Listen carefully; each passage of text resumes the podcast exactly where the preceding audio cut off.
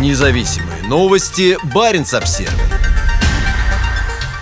Министр иностранных дел Норвегии представила план по возвращению Арктического совета из неопределенности. 11 мая председательство в Арктическом совете перейдет от России к Норвегии без какой-либо официальной церемонии. Сегодня министр иностранных дел Аникин Хьюитфельд представила приоритеты норвежского председательства на ближайшие два года. Прошло уже несколько месяцев с тех пор, как Сергей Лавров направил своим коллегам из семи других арктических стран приглашение присоединиться к нему на традиционном традиционной министерской встрече в сибирском Салихарде в мае. Никто из них не приедет. Представлять Норвегию буду я, но удаленно, рассказала Баринс Обзервер Мортен Хёглунд из Министерства иностранных дел в Осло, представляющий страну в Комитете старших должностных лиц Арктического совета. По его словам, ему непонятно, как будет построено заседание Арктического совета в Сибири. Москва председательствует в организации, созданной по инициативе Финляндии 26 лет назад с весны 2021 года.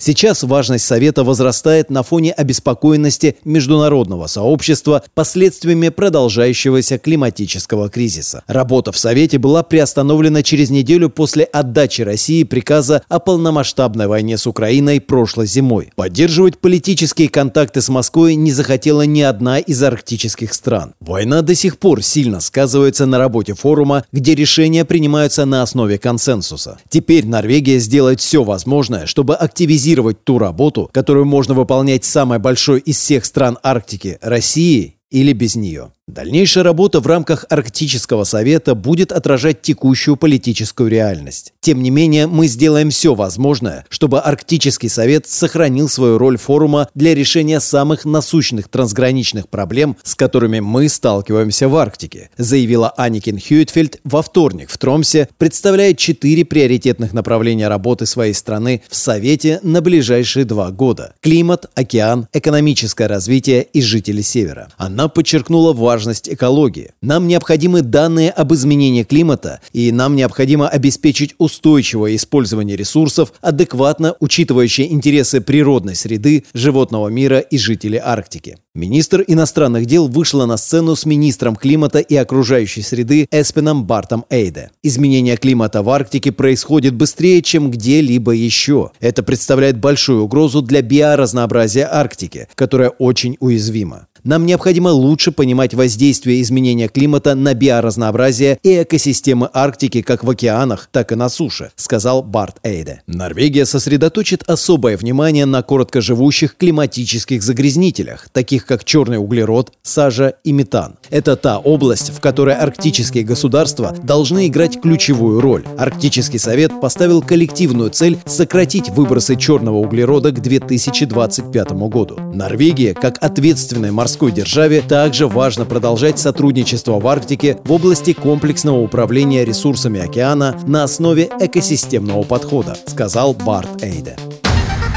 Независимые новости. Барин обсервис